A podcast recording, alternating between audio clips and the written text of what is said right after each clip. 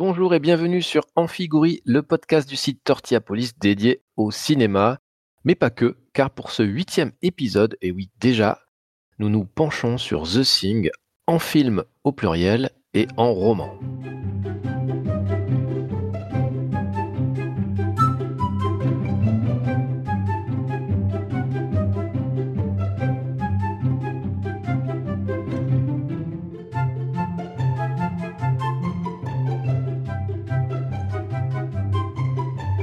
Pour m'accompagner, celui qui arrive parfaitement à se faire passer pour un érudit du cinéma, que c'est tellement bien fait qu'on ne voit pas la différence, il est humain, enfin, jusqu'à preuve du contraire, le Clint Eastwood de la critique cinéma, impitoyable quand il s'agit de donner son avis sur un film, j'ai nommé Bénédicte. Bénédicte, salut, comment ça va? Salut à tous, ça va bien. Parfait. Aujourd'hui, nous allons parler de la chose en toute tranquillité, sans tabou, il n'y a rien de sale dans la chose, bien au contraire, tant que tout le monde est d'accord. Cela produit nécessairement quelque chose de beau, d'inoubliable, oserais-je dire, très proche du statut de culte. Pour ce faire, nous avons étudié quatre objets culturels, un livre, un roman, celui à l'origine de tout, et trois films. Mais avant de parler de tout cela en détail, Bénédicte, peux-tu au moins nous expliquer le concept de la chose, ce qu'il y a de commun entre ces quatre œuvres? Eh bien, à chaque fois, il est question d'un être venu d'ailleurs, découvert dans les glaces arctiques. Alors je te corrige, parce que c'est pas exactement les glaces arctiques, c'est les glaces euh, antarctiques, et je crois que les glaces arctiques c'est seulement pour le, le, film de 1951, si je me trompe pas, dans le roman, c'est l'Arctique? J'ai un doute. Euh... C'est en Antarctique le roman, je l'ai sous les yeux. Quoi, tu as déjà lu le roman? Oui, c'est en Antarctique. oui, oui, tout à fait. Oui, non, c'est ça. En effet, la seule différence qu'il y a entre, enfin, la seule différence, il y a pas mal de différences, mais en tout cas sur le, lieu euh, des événements, c'est qu'en effet le film de 1951 se passe en Arctique, pôle Nord, et euh, les deux autres films et le roman se passent dans, des bases scientifiques qui se situent en, Antarctique. Mais on ne voit pas la différence. Mais on ne voit pas la différence, c'est blanc, c'est de la neige, bien entendu. alors, le roman de John W. Campbell Jr., qui s'appelle Who Goes There, qui date de 1938, après, je ne sais pas si on peut vraiment parler d'un roman pour le coup. C'est vrai, tu plus sur la nouvelle. C'est une longue nouvelle ou un court roman qui, euh, je ne sais pas si tu as vu, en faisant des recherches, j'ai découvert qu'il y avait une nouvelle version de ce roman plus étendue. Alors en fait, il y a effectivement, euh, ils ont retrouvé une version remaniée sous le titre de Frozen Hell, fait. donc qui a été retouchée par son auteur lui-même. Et apparemment, il aurait notamment euh, inséré une longue phase introductive mais il l'aurait jamais commercialisé. Revenant toujours à, son, à sa nouvelle initiale, en fait. Exactement. Et euh, néanmoins, il est quand même sorti Frozen Hell en, en 2019. je crois qu'il n'y a pas de version euh, française à ma connaissance. Et euh, on parlerait a priori d'une adaptation en film de, cette version du roman. Donc, tu as lu le livre, Bénédicte? Oui, j'ai lu le livre dans sa dernière traduction. Donc c'est la traduction de 2020, je, crois. Chez Bélial, histoire de faire de la pub. Ben, faisons de la pub parce que c'est une, ben, c'est un très beau livre hein, par ailleurs, une belle couverture, euh, avec une retraduction en effet euh, de Pierre-Paul Durastanti. Et euh, qu'est-ce qu'on a pensé, toi, du, bouquin qui, date un peu à 1938 Parfois, ça, ne vieillit pas toujours très bien, on va pas se mentir. La SF un peu vieillotte, mais toi, t'en as pensé quoi du coup? Alors que bah, l'essence, en tout cas l'essence du film de John Carpenter, euh, y est. Par contre, on a plus l'impression d'avoir affaire à un synopsis qu'à un vrai récit euh, structuré. Il y a notamment cette euh, profusion de personnages qui n'est finalement que balayée. On, on parle d'une base qui contient au moins une trentaine d'hommes.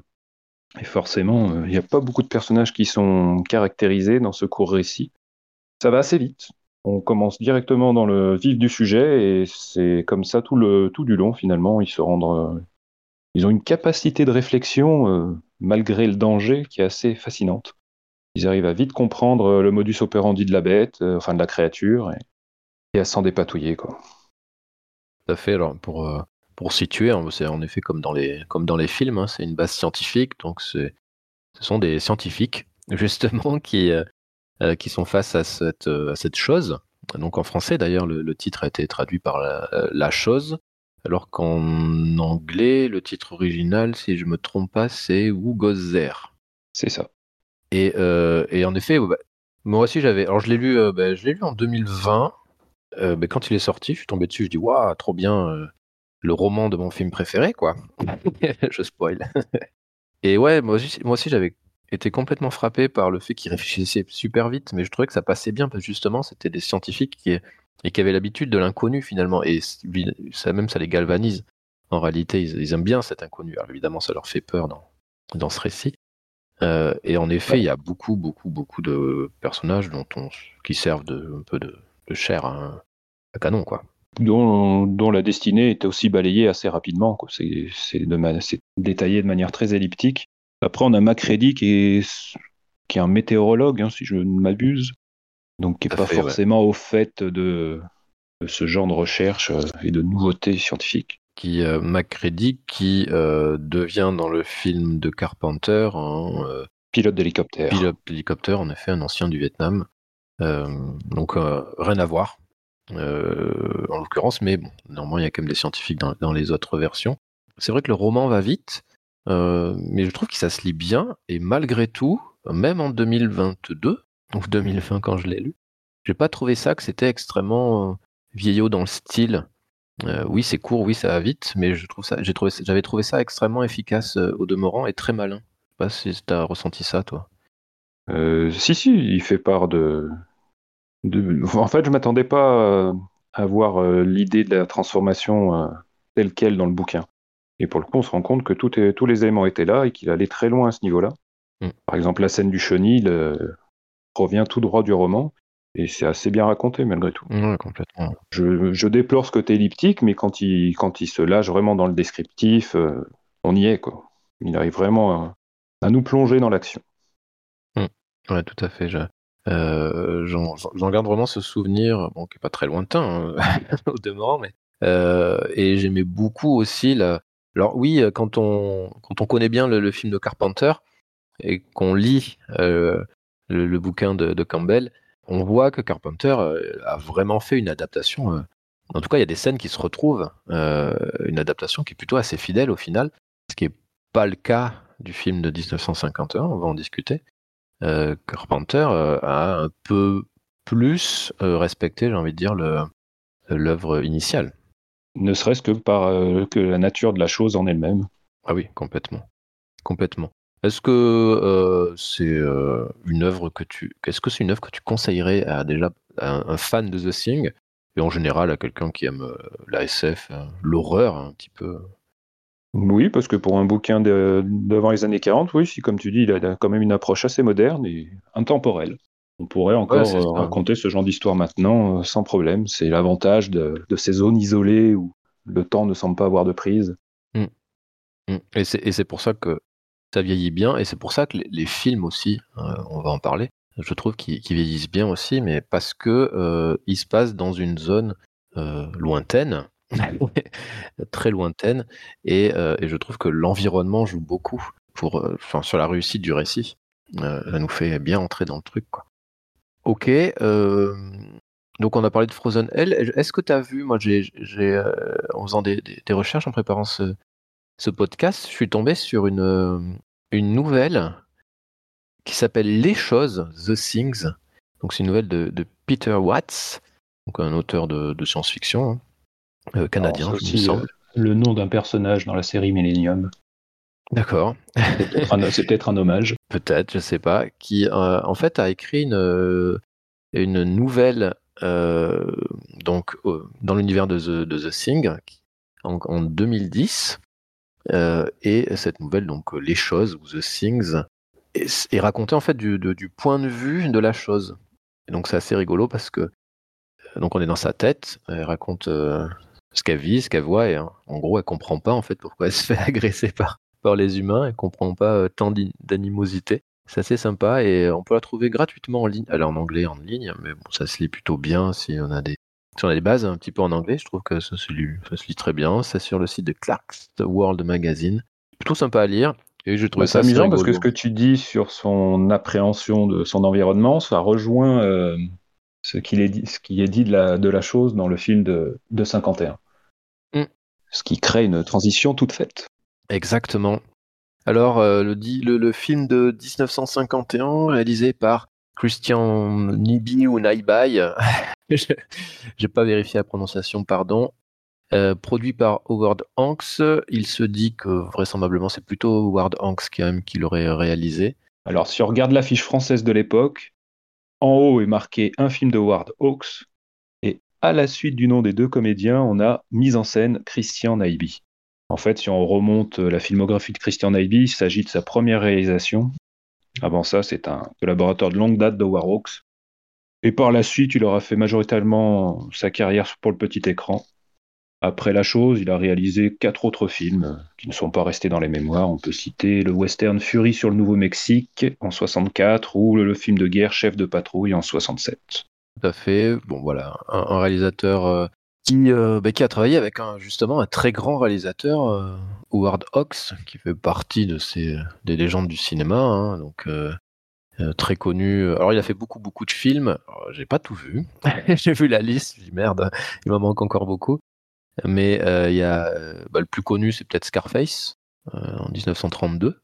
Ah bah non, les plus connus, oui, enfin les plus connus, c'est quand même ces westerns avec John, John Wayne. Et d'ailleurs, c'est ces westerns-là que, que John Carpenter porte au nu. Il a une passion pour Howard Hawks et déjà son assaut était, était un Ouais. hommage rendu euh, à Rio Bravo. Tout à fait. Eh bien, en effet, Rio Bravo, c'est 1959 avec John Wayne et Dean Martin. Alors, moi, j'ai moins de culture western, c'est vrai, je suis plus. euh, donc, Scarface, ça me parle beaucoup plus. L'impossible Monsieur Bébé aussi, avec Catherine euh, Hepburn et Cary Grant. Euh, Cary Grant, c'est avec qui il va retravailler plusieurs fois, dont La Dame du Vendredi, euh, avec euh, Rosalind Russell en 1940. Et puis, évidemment, le, célèbre Les hommes préfèrent les blondes, euh, 1953, avec Marilyn Monroe. Donc voilà, c'est Howard Hawks, c'est quand même un, grand réalisateur qui a produit donc officiellement euh, La chose dans notre monde, The Thing from Another World, qui est une adaptation officielle, hein, pour le coup, du roman de Campbell, Who Goes There. Euh, Qu'est-ce que t'en as pensé, toi, euh, du film de 1951 avec euh, le regard d'un cinéphile de, de- de 2022 Bah, on retrouve euh, la- l'approche un peu naïve de, des films de science-fiction de ces, de ces années-là. Oui. Il y a, par rapport au roman, bah, on retrouve les grandes lignes, on va dire. Mais il y a ce changement qui est assez important à, mon- à mes yeux, c'est la nature même de, de la chose, qui ici est clairement identifiée comme étant différente, ce qui apporte un côté assez rassurant, puisqu'on peut immédiatement l'identifier, ce qui n'est bien sûr pas le cas dans le roman. Ce qui fait que du coup, bah, on ressent jamais vraiment ce côté claustrophobique ou cette euh, peur panique qui peut euh, s'emparer de, chacun. Et d'ailleurs, il se montre assez chiche en termes de mort. Oui. Mais ça suit une logique interne puisque finalement ils veulent pas diaboliser outre mesure euh, cet extraterrestre. Il y a quand même beaucoup de tout un discours comme euh, faisant état d'un être apeuré qui, n'est pas forcément adapté à son nouvel environnement, qui est un peu perdu et qui comprend pas qu'on cherche à lui nuire en fait. Fait. Puis il y a le, discours scientifique qu'on ne retrouve pas euh, dans les dans les dans les suites, enfin, dans les suites en tout cas dans, dans les films suivants. Il joue sur l'opposition effectivement entre la vision scientifique et la vision plus pragmatique, euh, en tout cas pas officielle, puisqu'on sait que le général, lui, il est un peu sur la même ligne que le, que le scientifique, même s'il est loin de- des événements, donc il peut pas se rendre compte de leur portée. Mais par contre, les militaires présents, notamment par l'intermédiaire du capitaine Hendry, le héros, sont clairement opposés à cette chose et veulent absolument la détruire. Et en effet, donc la, chose dans, dans, dans ce film-là, c'est un extraterrestre végétal en fait. C'est un Voilà. un légume. Ce qui fait dire à un personnage qu'ils ont affaire à une super carotte, qui aurait tendance justement à amoindrir la dangerosité du, du dit extraterrestre. Exactement. Euh, moi, je, je m'attendais pas à ça. Je, je l'avais jamais vu, et je m'attendais pas du tout à, à ce que justement euh, l'extraterrestre soit soit ainsi représenté. Mais ça dit, euh, bah, dit le terme, hein, c'est la SF naïve.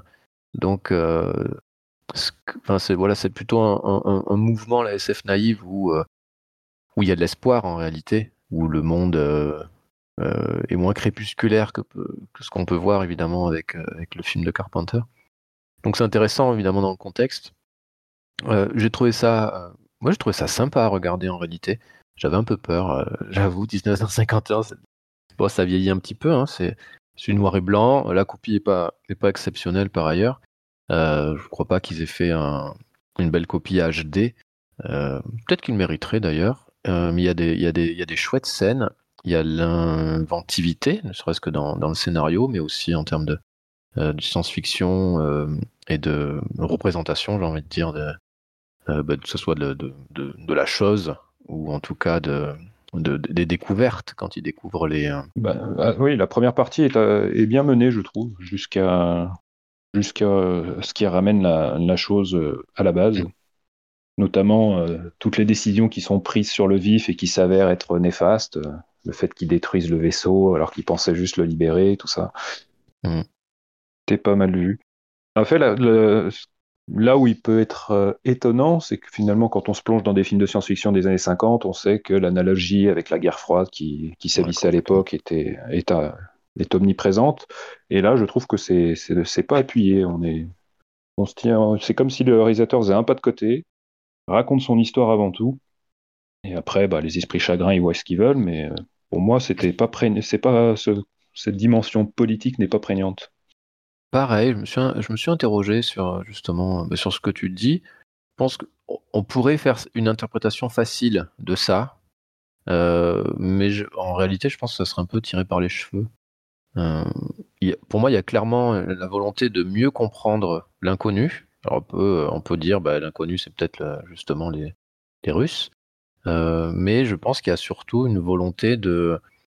Il y a peut-être peut-être une critique aussi de, du fait que euh, on a peur systématiquement euh, de, de, ce qu'on ne connaît pas et euh, peut-être qu'on on aurait éventuellement tort. En tout cas, ça c'est la position du scientifique. La position de, du, film, c'est que. Bah, je retiens cette réplique du scientifique qui dit il n'y a pas d'ennemis en science, juste des phénomènes à étudier. Ouais, j'ai trouvé ça génial, ça, ce passage. Mais bon, en tout cas, si on veut aller sur la morale du film, nous montre que bah, il faut quand même la détruire cette chose parce qu'elle est dangereuse et qu'on euh, n'arrive pas de toute façon à communiquer avec elle. Euh, mais après, elle est peut-être dangereuse parce que tu l'as dit à un moment donné. elle est peut-être dangereuse parce que elle est perdue, parce qu'elle sait pas où elle est, parce qu'elle comprend pas son environnement. Donc c'est peut-être ça aussi qu'on peut retenir. Elle devient dangereuse parce qu'il y a cette incompréhension et ce, cette impatience en fait vis-à-vis de cette chose-là. Ils veulent pas chercher à la comprendre. À partir du moment où elle a créé un peu de grabuge en tuant les chiens, en tuant deux hommes. Il la catalogue euh, directement en ennemi. Euh, la représentation, donc les effets spéciaux, on peut en parler. Euh, les maquillages, bon, c'est ce qui a vieilli le plus. Hein, donc la, chose, c'est un, bon, c'est un bonhomme, hein, c'est un acteur qui est dans avec du maquillage un peu. C'est un géant, James Harness, 2m01 sous la toise. Ouais bien, bien balèze. Oui, bon là, évidemment, on peut pas, va pas se cacher, euh, on va pas se mentir. Euh, ça, là, ça, on voit vraiment que le film est marqué par son époque. Euh, mais je trouve qu'au final, enfin, ça m'a pas dérangé. J'ai vraiment, vraiment apprécié regarder ce film étonnamment. Je m'attendais vraiment très, très franchement, je m'attendais à, à, souffrir. Et au final, j'ai trouvé ça bon, plutôt sympa à, regarder. Il y a des côtés décalés, oui. On peut parler par exemple des personnages féminins. Bon, il y en a une qui est un peu plus importante que l'autre, Mademoiselle Nicholson, qui est un peu le love interest du capitaine Hendry, mais qui est traitée euh, de manière euh, assez non conventionnelle, je trouve. Pour le coup, c'est pas c'est pas la demoiselle en détresse. C'est plutôt elle qui impose ses vues euh, au capitaine. On sent qu'elle est plus que c'est la plus mature des deux, qu'elle sait où elle va. Et puis il y a aussi ce personnage du journaliste et pas du tout présent dans, le, dans la nouvelle. Et ça sera d'ailleurs mm. la seule version où il y aura un journaliste. Qui apporte aussi euh, un petit peu de, de recul, on va dire. C'est un peu le, le représentant du peuple. ouais. ouais, tout à fait. C'est vrai que j'ai beaucoup aimé le personnage féminin qui, euh, qui en effet un, ou qui flirte hein, beaucoup avec, avec notre héros, euh, mais l'homme ne prend pas le dessus sur cette relation. Et c'est pas quelque chose qu'on voit souvent au cinéma, encore moins dans les années 50, et même encore aujourd'hui, hein, c'est pas toujours euh, traité sur le même pied d'égalité. Donc c'était plutôt même assez féministe euh, au demeurant, et en plus elle est courageuse, c'est pas euh, justement, tu l'as bien dit, c'est pas une, une, femme en détresse. à aucun moment. et, du coup, ce qui est plutôt marrant, alors dans le roman, je me rappelle pas s'il y a des femmes. Non, il y en a pas. Il y en a pas. Et en effet, dans le film de Carpenter, il y en aura pas non plus. Non, là c'était aussi un choix conscient et, et imposé. Il voulait pas transiger là-dessus, John Carpenter. Et dans le film de 2011, euh, Mathilde Van Eijningen Jr. à la réalisation, il y a euh, un personnage, deux personnages féminins, si je me trompe pas. Oui, on revient comme quoi il fait le lien entre les deux versions, à sa manière. Euh, très bien. Christian Nyby et Howard Hawks, est-ce que tu as envie de dire autre chose? Est-ce que tu le conseilles un, bon, un cinéphile? Vraisemblablement, c'est plutôt un film à regarder pour sa culture. Est-ce que tu le conseilles à quelqu'un qui aime bien le cinéma, mais bon bah, Il est intéressant justement pour ce qu'on vient de souligner, le fait que pour un film de science-fiction des années 50, il n'est pas, il est pas catalogué euh, peur du rouge. Quoi. Donc c'est de la science-fiction, euh, on va dire, gentille. Ouais, tout à l'heure, tu as dit euh, naïve. Ouais. c'est C'était histoire de ne pas me répéter. Mais c'est le bon terme, en fait, naïve. Parce que justement, cette naïveté, elle est complètement enlevée dans, dans la version de John Carpenter, donc c'est la version de 1982. Euh, la SF naïve disparaît, ce qui lui a coûté cher d'ailleurs à, Carpenter. Ça fait partie des, choses qu'on lui a beaucoup reproché, de, de faire entrer la science-fiction un peu dans un mouvement crépusculaire, j'ai envie de dire. Euh, et, donc, du coup, c'est intéressant le fait qu'on est vraiment sur deux euh, mouvements de science-fiction complètement, complètement différents. Il y a néanmoins un parallèle qu'on pourrait dresser entre les deux films, c'est que quand est sortie La chose d'un autre monde, la même année sortait le, jour où la Terre s'arrêta, et dont la vedette est tenue par un extraterrestre euh, pacifique. Et quand le Carpenter sort The Thing, il a eu face à lui, malheureusement, et ça a dû jouer aussi sur son insuccès, il a eu face à lui E.T où on retrouvait aussi là une figure euh, pacifiste, euh, pacifique de l'extraterrestre. Donc il y a ce lien aussi qui, qui se joue. Même si, bien sûr, la chose d'un autre monde n'est pas du tout désespérée, n'a pas ce côté crépusculaire que tu viens de mentionner. Mm. Mais il y avait déjà cette dualité entre les deux visions d'extraterrestres. C'est soit un danger, soit un être euh, dont on peut apprendre des choses. Très, très intéressant. Et donc, en effet, l'ASF crépusculaire alors, elle, elle est pas, c'est pas Carpenter qui l'a initié. Hein, c'est euh, déjà, enfin, au cinéma, il y a eu déjà d'autres œuvres, mais c'est vrai comme il, il euh, faisait un remake finalement d'un film euh, de science-fiction un peu naïf. voilà, beaucoup lui ont fait ce reproche. Il y avait quelques nostalgiques. Hein, je fais un, un rappel notre podcast précédent, on parlait de nostalgie, mais il y avait a priori pas mal de nostalgie déjà dans les années 80 sur la l'attente autour de, The Thing. Euh, The Thing 1982, euh, John Carpenter, donc célèbre, formidable réalisateur euh, de films, bien entendu, adapte donc Campbell, l'œuvre de Campbell au cinéma. C'est devenu un classique, une œuvre culte, mais c'était plutôt mal barré au début, néanmoins, puisque ça était un gros four au, cinéma. Bah, c'est un échec qu'il a très très mal vécu. Et comme il le dit lui-même, si le, The Thing avait rencontré le succès à l'époque, sa carrière été totalement différente. Le fait que, comme il a connu cet échec, derrière, il a, de son propre aveu, il est devenu moins courageux. C'est pour ça qu'il enchaînait des films peut-être plus grand public, entre guillemets, avec Christine, Starman, même Jack Burton qui portait de cette volonté-là, mais qui a hmm. été aussi mal, aussi mal compris.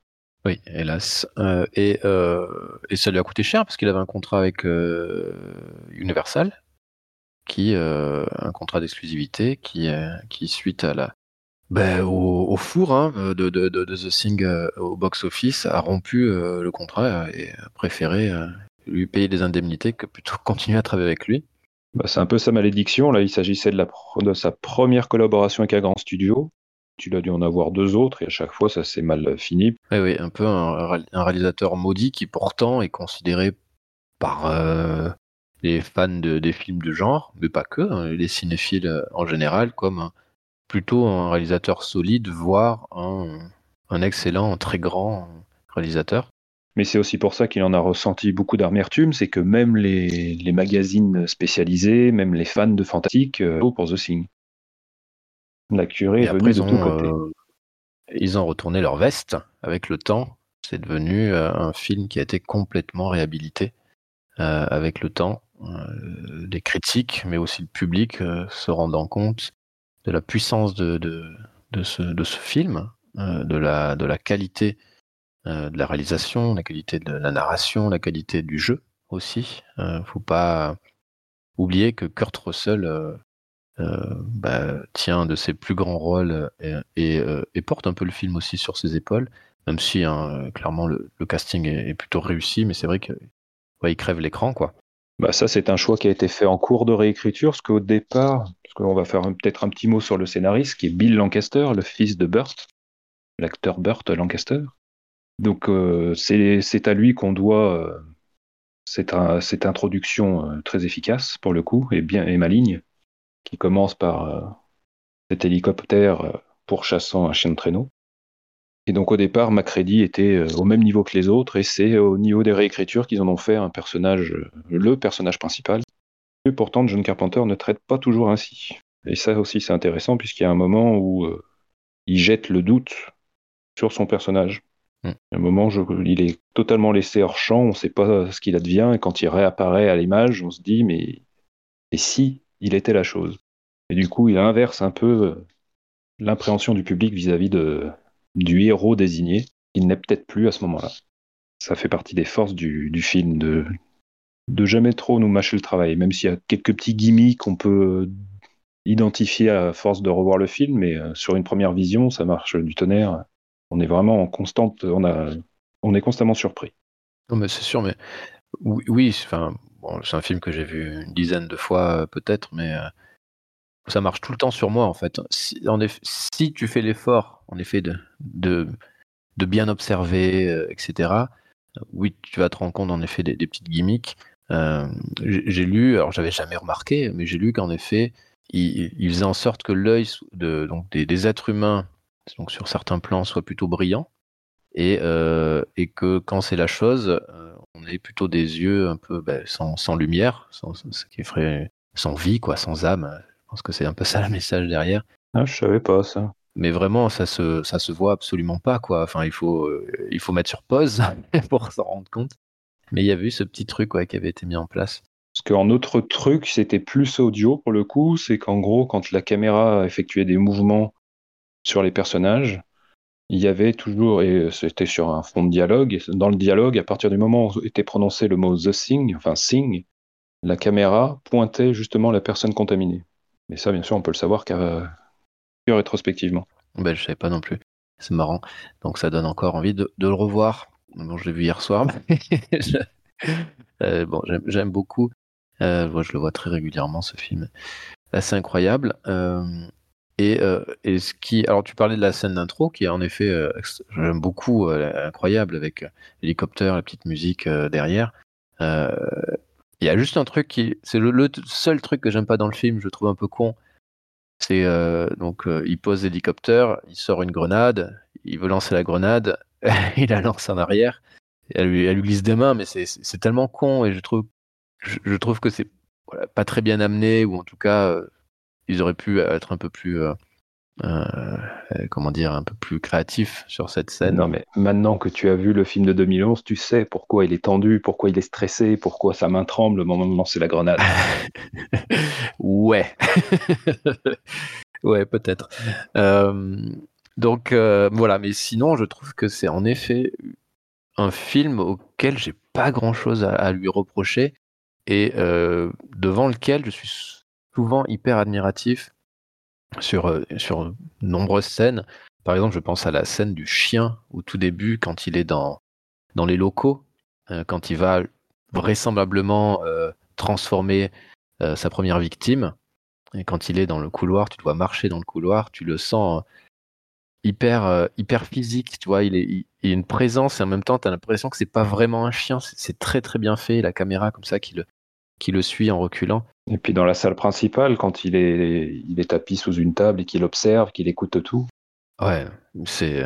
Il, il, En fait, il y a ce, chien, je sais pas comment, comment ils l'ont trouvé, mais tu as vraiment l'impression qu'il est habité par quelque chose.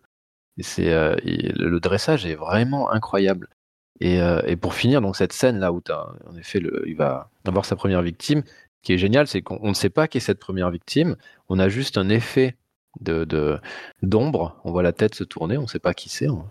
Et, euh, et je trouve ça extrêmement brillant comment nous amener comme ça cette euh, cette terreur et, euh, et, ça va être comme ça tout le long du film. On saura jamais qui euh, qui qui qui est qui est la chose ou qui est une chose parce que parce qu'il s'agit qu'il n'y en a pas qu'une en fait. Et ça, ce, ce questionnement restera jusqu'au plan final, jusqu'à cette dernière scène où deux rescapés se retrouvent avec ce doute euh, au plus profond d'eux, quoi. Est-ce que je suis avec mon pote ou pas? C'est, euh, il y a plein de théories hein, sur sur cette fin, et, euh, et j'étais très, j'avais eu peur moi en 2011 quand ils avaient donc annoncé un, un, nouveau film, j'avais peur que ça soit une suite parce que du coup ça ça donnait une réponse à, cette fin et je j'en voulais pas.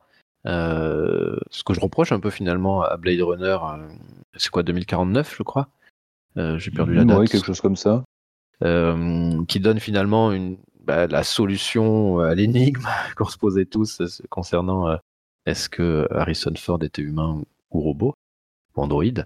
Et donc je suis très content que de, cette fin, enfin très content, je la elle est glaciale, sans faire de mauvais jeu de mots, où en effet on ne sait pas, on sait bon, bah, vraisemblablement que le héros s'en sortira pas, mais on ne sait pas de quelle manière en fait. Et c'est euh, et c'est vraiment hyper malin comme comme comme comme fin. Et je trouve que ça, pousse la, terreur à son paroxysme quoi. Sachant qu'il met en relation deux personnages qui avaient eu auparavant un contentieux, donc ce qui ajoute au doute. Après, tu dis qu'il n'y a pas eu de suite, il y en a eu une, mais sur support vidéo en fait. Pour, euh, les 20 ans du film, ils ont sorti euh, un jeu vidéo consacré à The Thing qui reprend plus ou moins la suite, qui emboîte le pas au film de Carpenter. Après, j'en sais pas bien plus. C'est toi le spécialiste euh, dans Figuri? Je, Alors, je, en effet, je sais qu'il y a eu un jeu vidéo en 2002 qui a été plutôt bien reçu par, par la critique. Euh, je savais pas que c'était une suite, mais on, va dire que c'est pas une suite canon, quoi. Et quand même, bon, on peut, on peut dire, euh, enfin, c'est, de The Thing, c'est complètement, c'est ce que c'est pour ça que je l'adore, pas parce que je suis nihiliste, hein, mais c'est clairement une œuvre nihiliste euh, au possible, avec euh, vraiment les thématiques propres au nihilisme. C'est assez dingue. Et je sais pas si Carpenter est comme ça, euh, mais en tout cas, il a mis dans, dans son, dans son film des choses très fortes, le, sens de la vie, l'absurdité du sens de la vie. Clairement, qu'est-ce que ça, que ça veut dire être vivant en fait? Est-ce que quand on est devenu la chose, est-ce qu'on est plus vivant? Alors que vraisemblablement oui, donc ça pose quand même pas mal de questions. Et peut-être que c'est mieux d'être la chose en réalité qu'être humain, on ne sait pas. Donc j'ai trouvé ça euh, quelque chose que j'aime beaucoup. Il y a aussi évidemment dans tout le film l'inexistence de la morale. Il y a euh, Kurt Russell qui, qui, qui, qui assassine quelqu'un au final. Il n'y a aucune conséquence. Euh, en tout, enfin, il n'y a pas de conséquences ni morales, ni éthiques, mais ni judiciaires, j'ai envie de dire. Bon, ah bah non, ils sont totalement, totalement en vase clos, totalement livrés à eux-mêmes. Mm. C'est sans doute ce qui fait dire à Carpenter que la fin, il l'a un peu il a un peu tourné son dernier acte comme un, comme un film de guerre. Les coûte que coûte, euh, mener à bien sa mission. Et là, en l'occurrence, ça consistait à détruire, détruire la chose. Tout à fait. Donc, il n'y a, a, pas de morale. Et, euh, et puis, il n'y a pas de vérité aussi. C'est-à-dire qu'on ne sait jamais. Et, la fin le dit, euh, nous le montre très bien, c'est qu'on ne sait pas quoi. on ne sait pas ce qu'est ce la vérité, ce qu'on voit, ce que c'est. Qu'est-ce qu'on voit, on ne sait pas. C'est assez brillant. Et en effet, sur la fin, euh, on est sur. Euh, j'ai lu en fait que quand ils ont écrit le scénario, ils ont euh, rédigé pour chaque personnage une histoire en fait qui explique pourquoi ils se retrouvent ici, donc en Antarctique, pourquoi ils ont choisi cette vie. Et, du coup, c'était pour apporter un peu plus de psychologie pour que les, acteurs entrent mieux dans, leur rôle. et McGrady, qui est donc le personnage principal joué par Kurt McGrady. McGrady, qui est donc un ancien du Vietnam, euh, alcoolo, on le voit souvent boire hein, d'ailleurs. et à la fin d'ailleurs, il finit avec une bouteille. Son whisky, il le boit pas toujours. Des fois, il le consacre aussi à son ordinateur. Il est un peu mauvais joueur. C'est vrai, c'est vrai. Mais la seule voix féminine euh, du, du, du film, c'est dans l'ordinateur. Et, euh, et, voilà. Et donc, c'est vraiment une œuvre complètement sombre. Il n'y a pas de. Il n'y a pas d'échappatoire. Hein, et c'est un film complètement négatif. Et c'est. Il euh, n'y a pas d'espoir, quoi. Et c'est vraiment génial. D'ailleurs, pour montrer l'inflexibilité de Carpenter, il, a, il avait quand même tourné une fin différente pour se couvrir dans laquelle on voyait Macready euh, secouru et subissant un test sanguin négatif. D'accord. Pour le coup, il n'y avait plus de doute pour le spectateur, mais euh, il l'a il l'a tourné, mais il a refusé de l'intégrer au, au, projection test. Pour, euh, pour, rester fidèle à sa ligne de conduite. Ben, je ne savais pas ça. Et alors, il y a une scène qui est extraordinaire et qui est d'ailleurs dans le, dans, le, dans le bouquin. c'est justement, j'y pense, c'est les tests sanguins. Oui. Pour essayer de comprendre euh, qui, est, euh, euh, qui est une chose et qui ne l'est pas, qui est une scène incroyable en termes de mise en scène, de peur et, et même de, parfois de gêne parce que donc ils vont, vont découper, enfin ils vont ouvrir les, les pouces. Hein, as l'impression, moi je ressens à chaque fois que je vois un truc comme ça, je ressens comme coupe le pouce pour récupérer le, le sang et c'est une, une, scène où il y a une des rares scènes, il n'y a pas beaucoup de, de, de jump scare dans, dans le film, euh, il y en a deux ou trois à la rigueur qui où tu, tu oui, il doit en avoir une qui concerne le chien. Euh, oui, il doit en avoir deux, trois comme ça. Ouais. Et, tant mieux, c'est très bien qu'il joue pas là-dessus. Mais en effet, les peu qu'il y a sont juste, euh, ils sont juste incroyables, quoi. Et à chaque fois, moi, je me fais presque voir à chaque fois. Et pas faute de connaître le, film par cœur. Bah, c'est qu'il ajoute à ça, donc, il y a déjà la tension de la scène en elle-même, mais en plus, tous ceux sur qui les, textes, les tests sont passés sont ligotés, donc on, se, la, chose va se révéler que ne pourront même pas se défendre parce qu'ils sont attachés et, à côté d'elle. Ah ouais, non, c'est génial, mais c'est brillant cette, cette idée-là, de, cette scène, elle est, elle, est, incroyable avec le, lance-flamme dans la main là, et, tu te dis qu'il va cramer qui, peut-être qu'il va cramer des gens qu'il faut pas cramer, et justement il vient à tuer euh, quelqu'un. Euh, bon, il se défend, mais euh, il vient à tuer quelqu'un qui n'était pas euh, qui pas une chose. Euh, The Thing, John Carpenter, c'est dans ton panthéon d'abord de, Carpenter, c'est ton film préféré, tu le ou c'est euh, ou c'est Jack Burton, tiens? Alors en termes de pur plaisir, moi j'ai toujours une passion pour Invasion Los Angeles. Ah ouais, ouais, ouais. Mais après The Thing est dans le top 3 facile. Petit mot pour Rob Bottin quand même, le créateur de ces effets spéciaux extraordinaires.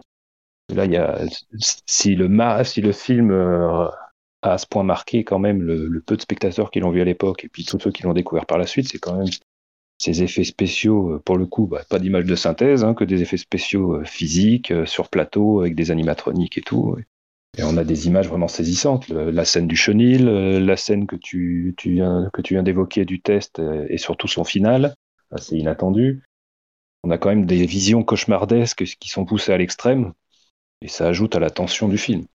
Et pour le coup, Rob Bottin a, accompli un travail assez phénoménal, mais c'était euh, au détriment de sa santé. Puisque pour la petite histoire, il aurait passé un an à travailler sur ce film sans jamais quitter les studios. C'est vrai, j'ai lu ça. Il a fini à l'hôpital, hein, quand même. Ah oui, quand même. il a fini à l'hôpital à cause de ça. Euh, en effet, Rob Bottin, Bottine, je ne sais pas. C'était euh, un élève de Rick Baker qui est euh, très célèbre pour, euh, entre autres, ses effets spéciaux sur le loup-garou de, de, Londres, de John Landis. Et euh, une petite anecdote entre eux, ils travaillaient tous les deux sur Hurlement, je ne veux pas me tromper, de Joe Dante. Et Rick Baker, on lui a proposé en cours de tournage Loup-garou de Londres, il est parti. et ils ont tous les deux donc créé les effets spéciaux de transformation de loup-garou euh, c'est quand même Rick Baker finalement qui a eu l'Oscar pour ces effets spéciaux là.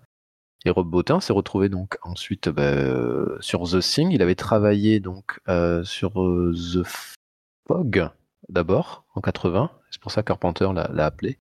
Puis après, il avait travaillé aussi avec Baker sur, par exemple, King Kong. Il, a aussi travaillé sur Piranha de Joe Dante, Fury de, il aurait bossé aussi, mais dans un rôle plus obscur sur le Brian de Palma. En fait, c'était un une sorte de, sorte de surdoué. Il avait à peine 20 ans quand il a fait tout ça. Mmh. Ah ouais, tout jeune. Et euh, aussi l'aventure antérieure. Bon, aujourd'hui c'est un peu vieilli, l'aventure intérieure c'est vrai, mais euh, néanmoins les autres, je trouve, bah, bah, il y a Robocop, il y a Total Recall, enfin quand même des, films de qualité et, des effets spéciaux toujours performants, je trouve.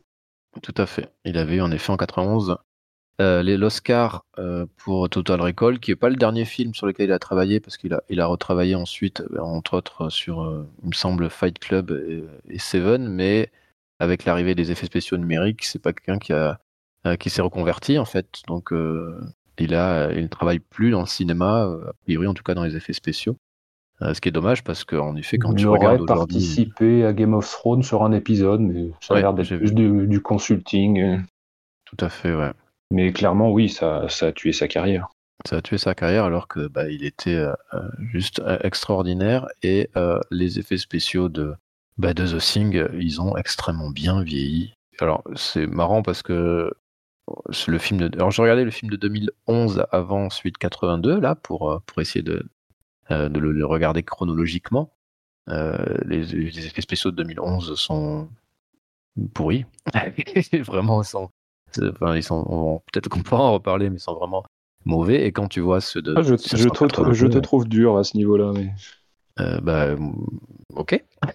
Autant crever l'abcès tout de suite et abordons ce film mais crevons l'abcès, non, les effets spéciaux sont problématiques. Euh, ils sont extrêmement fades, ils sont avec peu de vie, donc extrêmement. Bah, disons que c'est euh, des effets spéciaux hybrides puisqu'ils alternent images de synthèse et effets pratiques, et toujours dans le souci d'avoir été avec le travail de Rob Bottin. J'aime bien ce côté français. Euh, et d'ailleurs, ce souci de continuité qui a présidé à la mise en, enfin, la mise en œuvre de ce film, et c'est de, manière générale que ça pose problème, hein, ce côté raccordement de wagons euh, qui n'était pas utile. Mm. Une autre scène que je retiens, moi, du film de Carpenter, c'est justement l'exploration de la base norvégienne. Ah, génial. J'aime beaucoup ce, genre de scène. On a, on a la même chose dans Danse avec les loups, quand le personnage de Dunbar découvre le, camp, le camp qui a été décimé par les Indiens. Donc là, on a un peu pareil, et on ça joue sur la suggestion. Euh, John Carpenter a filmé cette exploration comme un film d'horreur, comme une maison hantée, un film de maison hantée. Et pour le coup, on est, c'est le travail de l'imaginaire. On essaie de se rendre compte de ce qui a pu se passer. On voit des choses. Euh, il y a ce fameux visage euh, dédoublé, un peu fondu, qui aura, mhm. qui aura été longtemps le visuel du, film de Carpenter d'ailleurs. Et qui était, qui donc bien sûr, dont l'origine nous est détaillée dans le film de 2011. Mais il n'y avait pas besoin de tout ça, parce que voilà, c'est un peu surligné. C'est comme si euh, on ne fait pas confiance à l'imaginaire du public. On se dit, voilà, clé en main, on va tout vous expliquer par A plus B. Qui fonctionne pas toujours d'ailleurs, à mon sens. C'est surtout là-dessus que ça pêche, euh, cette euh, révision de The Thing. Je sais pas ce que tu en penses. Bah, oui, enfin, le problème principal, c'est qu'ils aient fait un film, en fait.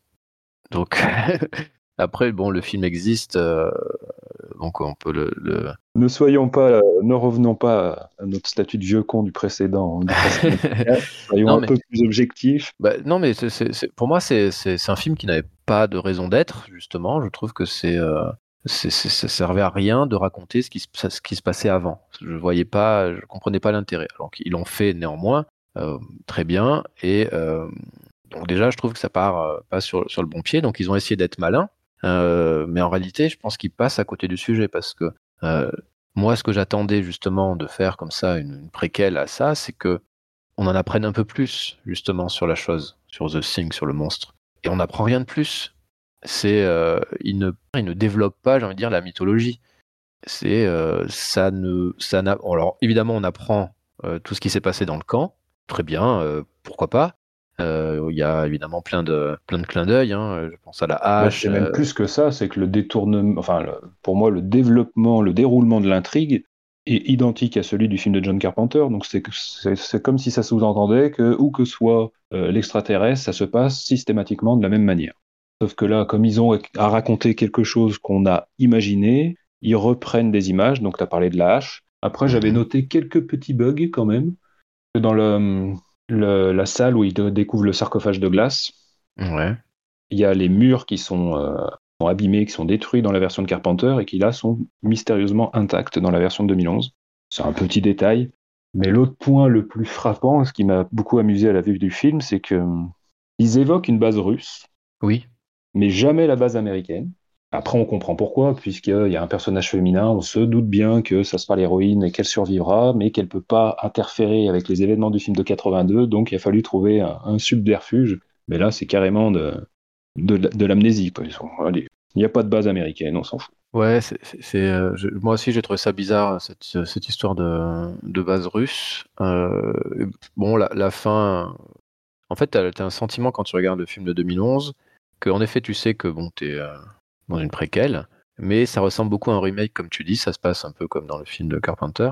Donc ils se disent on va pas faire la même fin, donc bah, ils veulent pas tuer l'héroïne. Soit, mais en effet, pourquoi, euh, pourquoi elle va, va voir chez les Russes, quoi? Ça pas, c'est bizarre, quoi. Alors, c'est vrai que je, disais qu'il n'y avait pas de développement euh, de la, mythologie, un petit peu, néanmoins, puisqu'on voit un peu plus le, vaisseau. Mais vaisseau qui se retrouve pas du tout dans la même situation que dans le film de Carpenter. Là aussi, je n'ai pas compris pourquoi ils ont fait une telle erreur. Dans Carpenter, il est sous la glace, il y a fleurs. Là, c'est carré, ils sont carrément dans une caverne. Le, dernier acte, on a l'impression d'être dans un autre film. On n'est plus du tout dans la même tonalité. On, est, a l'impression que, allez, on a de l'argent pour les effets spéciaux, on va les faire visiter l'appareil. c'est limite si là, il rendait pas hommage à Predator 2. Presque, ouais. C'est pour ça que je te trouve dur parce que, bon, ok, il y a le côté euh, remake euh, qui est très appuyé. Il y a des scènes assez ridicules parce qu'ils se sont dit, on va pas refaire la scène du test sanguin parce que depuis Carpenter, ça a été repris dans plein de films, notamment par Rodriguez dans The Faculty. Donc, on détourne en créant, euh, en inventant cette histoire de, rejet de tout ce qui n'est, de tout ce qui est non organique, et du coup, ça rend la scène un peu, un peu bêta, je trouve, parce que regarder dans la bouche des gens, voir s'ils ont eu des caries ou pas, je trouvais ça un peu ridicule, mais bon. C'est ridicule, mais ça, c'est bien parce que ça a ses limites. Parce qu'elle va mettre dans le tas des gens qui n'ont pas de caries, ou en tout cas qui n'ont pas de, couronne, euh, au milieu de, des choses, donc ils risquent d'être transformés. Ça, je, trouvais que c'était plutôt intéressant pour le coup. C'était malin. Oui, ça peut appuyer le côté paranoïaque et le fait que du coup c'est très arbitraire comme, euh, comme test. Mais ce que j'ai trouvé intéressant, enfin pas intéressant, mais qui m'a étonné parce qu'on était dans un film de 2011, que c'était l'époque des relectures à, tout va, c'est qu'ils ont quand même conservé ce, cette vision sombre Finalement, j'ai pas souvenir d'avoir. Euh, c'est peut-être il y a peut-être deux trois petites touches d'humour euh, plus que dans le film de Carpenter en tout cas, mais ça reste assez assez sombre, assez euh, désespéré. Et du coup, je retrouvais ça même dans les dans les effets spéciaux qui, pour toi, qui, qui apparemment t'ont choqué dans le mauvais sens. Moi, j'ai trouvé ça assez assez respectueux à ce niveau-là et, et ainsi que de la tonalité. Alors, ça faisait redite, mais je me disais que pour un jeune public qui découvrait ce film sans connaître celui de Carpenter, ça lui apportait euh, une vision plus sombre du fantastique qu'il pouvait avoir sur la majorité des films qui sortaient à ce moment-là. En fait, ce que je reproche aux, effets spéciaux, c'est l'aspect numérique devient très froid euh, et, devient sans vie, alors que les effets physiques de Rob euh, Bottin, justement, ils donnent une, vraie consistance à, la chose qui, je trouve est un peu perdu dans le film de 2011. Justement parce qu'ils sont enfermés dans ces effets numériques qui maîtrisent pas tant que ça. Alors évidemment, si c'était fait aujourd'hui, peut-être ça serait un peu mieux, ou peut-être parce qu'il manquait un peu de moyens. Mais je trouve que la façon dont les visages sont tirés, comment les, choses, euh, les corps s'ouvrent et tout ça, euh, euh, c'est pas très très très bien fait. C'est en comparaison de justement du, film de 82. J'ai l'impression que ça a régressé en fait. Euh, après, euh, je pense que si on n'est pas hyper regardant, on voit pas, on voit pas trop en fait. Mais voilà, je trouve que c'est un peu, un peu, un peu froid quoi. Euh, mais heureusement, il y a dedans Christopher Yves la géniale Marie Elisabeth Winstead, qui, fun fact, je ne sais pas si tu le sais, elle a joué dans une série qui s'appelle Brain Dead en, en 2016, qui est une série qui avait été si je veux pas dire de bêtises, il me semble qu'elle avait été euh, euh, créée par les créateurs de The Good Wife et The Good Fight. Donc c'est une série assez politique.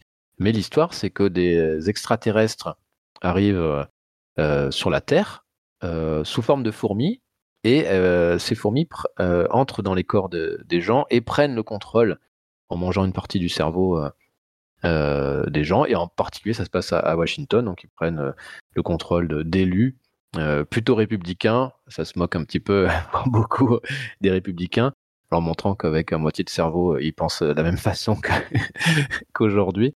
C'est assez drôle, mais il y a ce côté du coup aussi, on ne sait pas qui est un extraterrestre. Il y a ce, ce petit truc, c'est assez marrant. Je trouvais ça rigolo. Et pour le coup, elle a tourné après. Elle a tourné après, qu'elle a tourné en effet après. Euh, donc c'était en 2016 cette série, c'est une courte série, hein, euh, une saison, qui est très sympa. Et en effet, bon, Marie-Elisabeth Winstead, hein, qui s'avait connaître surtout, euh, d'abord avec Scott Pilgrim, elle jouait la, petite amie avec les, les petits amis, les ex hein, maléfiques, et qu'on a vu, qui, qui j'ai l'impression qu'elle n'arrive pas trop à percer. Je ne sais pas dans sa alors je, l'aime beaucoup. Elle euh. reste déjà assez fidèle aux gens fantastiques quand même. Elle a beaucoup de titres fantastiques dans sa filmographie. Mm. On peut citer Abraham Lincoln, chasseur de vampires. Euh, elle a fait euh, également Cloverfield Lane. Tout à fait. Ou même Gemini Man, que j'aimerais oublier. mais, oui, après, elle a quand même son, son lot de fans. tu n'es pas le seul à l'aimer. A priori, il y a beaucoup de gens qui l'apprécient. Elle était aussi dans Boulevard de la Mort, donc elle avait déjà un lien avec The Thing en jouant avec son interprète principal. Tout à fait. Alors Boulevard de la Mort, où, elle a elle a pas fin, elle a pas de fin dans, le film. Euh, très bizarre euh, le traitement de son personnage d'ailleurs. Bon, peu importe. Euh, et oui, et puis elle avait joué aussi dans, dans Die Hard 4. Le, meilleur, bien sûr. elle apparaît dans le 5 à la fin pour la belle réunion familiale. C'est vrai, c'est vrai. J'avais oublié ce, passage. Bon voilà, donc le, je, je dis pas que c'est très mauvais hein, le film de 2011, c'est pas mal fait en réalité. Euh, on retrouve euh, l'ambiance mais euh, de, Carpenter, mais ça va moins loin. Il y a, y a, moins de maîtrise, c'est moins nihiliste. Et il y a des petites choses rigolotes quoi, mais voilà. En, tout cas, tu es obligé de faire le comparatif entre les deux films, voire entre les trois, bah, je trouve qu'ils souffrent de la comparaison, mais c'est souvent le problème avec les, préquels ou les remakes, quoi. Mais parce qu'encore une fois, euh, si on écoute les propos de tous ceux qui ont présidé à ce film, euh, c'est euh, on tient le film de Carpenter en haute estime, on trouvait ça absurde d'en faire un remake ou une suite, c'était impossible de toute façon, et au final, on se rend compte qu'ils le font quand même de manière déguisée. Donc, ils se confrontent au maître, et bien sûr, ils échouent mais parce que ça manquait d'une réelle vision. Le mec, faut, enfin, je sais pas si on l'a précisé, mais Matthias von euh, Heiningen sortait nulle part à ce moment-là. C'est son premier film. Il a, il a juste été repéré par Zack Snyder, qui a dû voir ses deux, trois courts-métrages auparavant. Donc, déjà, ça faisait une grosse machine pour un jeune réalisateur. Déjà, bon point pour lui, il n'a pas été débarqué en cours de tournage, ce qui arrive souvent dans ces cas-là, mais derrière, on peut pas dire qu'il ait eu l'occasion de capitaliser. Je crois qu'il a tourné qu'un autre film neuf ans plus tard, et puis plus rien. Ouais. Alors je sais, tu vas pas le regretter, mais. Non, non, non, mais je souhaite euh, de mal à personne, moi, tu sais.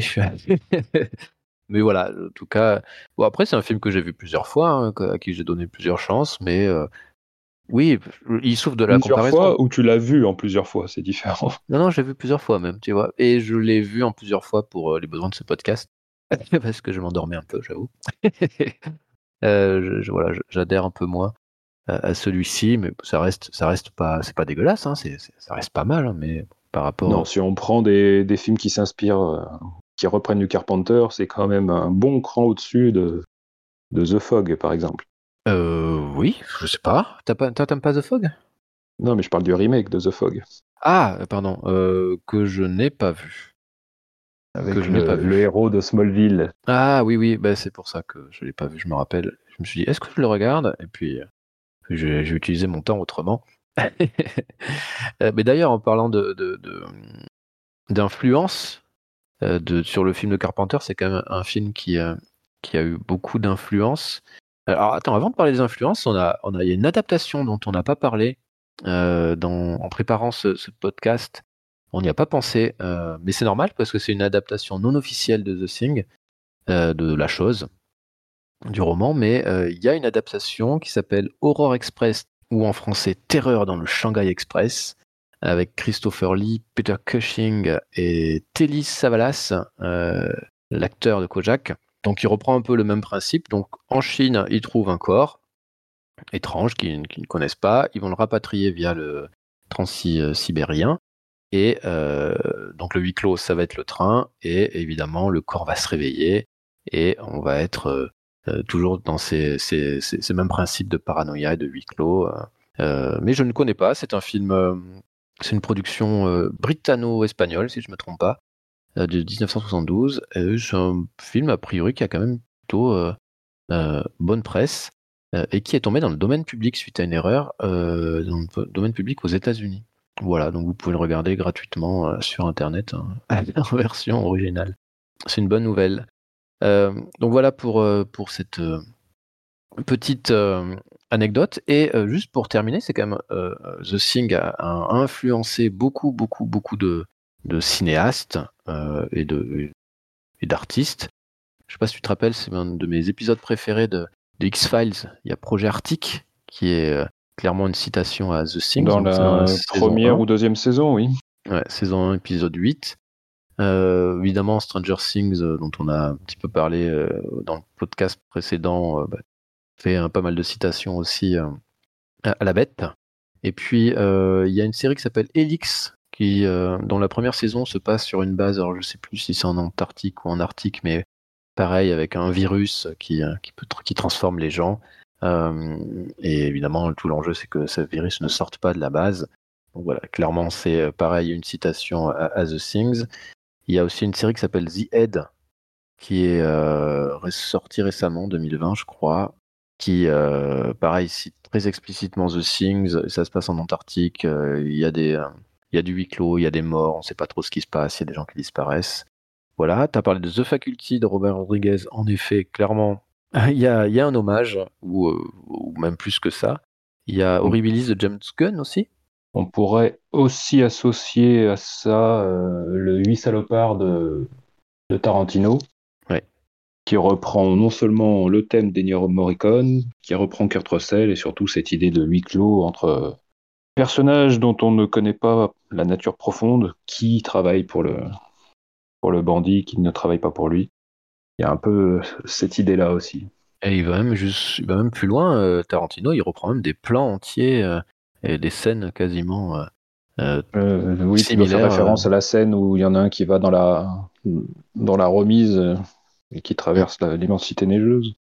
Et puis on peut quand même citer, alors c'est pas Carpenter qui, évidemment, qui a influencé Ridley Scott avec Alien, mais tout porte à croire que Ridley Scott euh, a été quand même pas mal inspiré avec euh, par euh, Campbell, par le roman de Campbell ou la nouvelle ou la longue nouvelle ou le court roman de Campbell avec un huis clos dans un vaisseau spatial et avec cette idée que le danger, on ne sait pas d'où il arrive aussi. Euh, voire même, on ne sait pas au début, enfin, en tout cas, nous on sait, mais évidemment, les, autres ne savent pas au début qu'il y a un monstre à l'intérieur d'un de, des collègues. Bah, la certitude, en tout cas, c'est que le succès d'Alien conjugué à celui d'Halloween, réalisé par Carpenter, a, ont convaincu les producteurs de faire appel à Carpenter pour The Thing, que c'est un projet qui remontait à 75 à la base. Et au départ, il, rechignait à lui confier le bébé parce qu'il n'avait pas vraiment de, de film à faire valoir, ce qui a changé par la suite. Eh bien, on remercie Ridley Scott et je crois que tu l'as évoqué au début quand euh, tu as parlé du roman et de sa version rallongée, mais apparemment Jason Bloom aurait, racheté, aurait acheté les droits de cette version longue, oui. Frozen L, pour produire un remake. Exactement. Histoire de finir sur une bonne note. On a hâte de voir ça. Euh, merci beaucoup Bénédicte pour, euh, pour ce moment, si, si j'ose dire, sur un de mes films préférés. Très heureux d'avoir pu euh, en parler. Euh, je pense qu'on a bien fait le tour. Euh, je conseille vivement à tout le monde de lire le roman, de revoir Carpenter. De... Et d'oublier le reste. non, non, non. Par curiosité, regardez la version de 51 et puis celle de 2011. Si vous ne savez pas quoi faire un dimanche après-midi, vous ne passerez pas non plus un trop mauvais moment. Merci beaucoup et je vous dis à la prochaine pour un neuvième épisode. Ciao. À bientôt.